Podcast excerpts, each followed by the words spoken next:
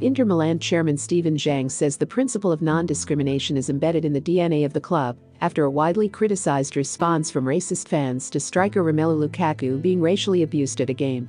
Inter Milan racist fans tell Romelu Lukaku that vile Cagliari monkey chants were not racist, but just a way of distracting opponents, and claim he should take it as a form of respect. Lukaku, who is a black Belgian player, was targeted with monkey chants by Cagliari fans after the forward scored a penalty kick. A group of inter-racist fans later suggested such apparent abuse is not racist in Italy and was a tactic they also used to unsettle opposing black players. Inter's Chinese chairman says the club's inclusive history makes him believe that a lot of fans, when they did it, the intention was not bad. Zhang says soccer is not for violence, it's not for racism, and can be a force to educate people around the world.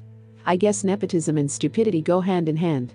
I'm 100% sure if Cagliari or Inter fans start chanting Chinese insults or mocking sounds towards him or his family or the Chinese viewing audience, he would deal with it differently.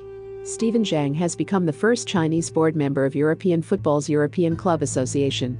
Zhang was elected to the 24 member board for a four year term running until 2023. The European Club Association represents the interests of 246 professional clubs in Europe.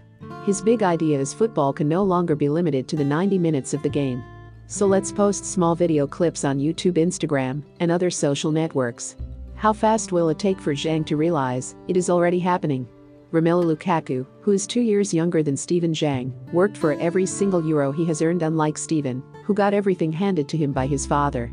I guess, Inter is not for everyone is an ad campaign for racists to join the club, exclusion is for racists. Do you agree with Steven Zhang? Remember to follow Golia by hitting the follow button, and let's get to 1 million followers, and tune in daily for new episodes.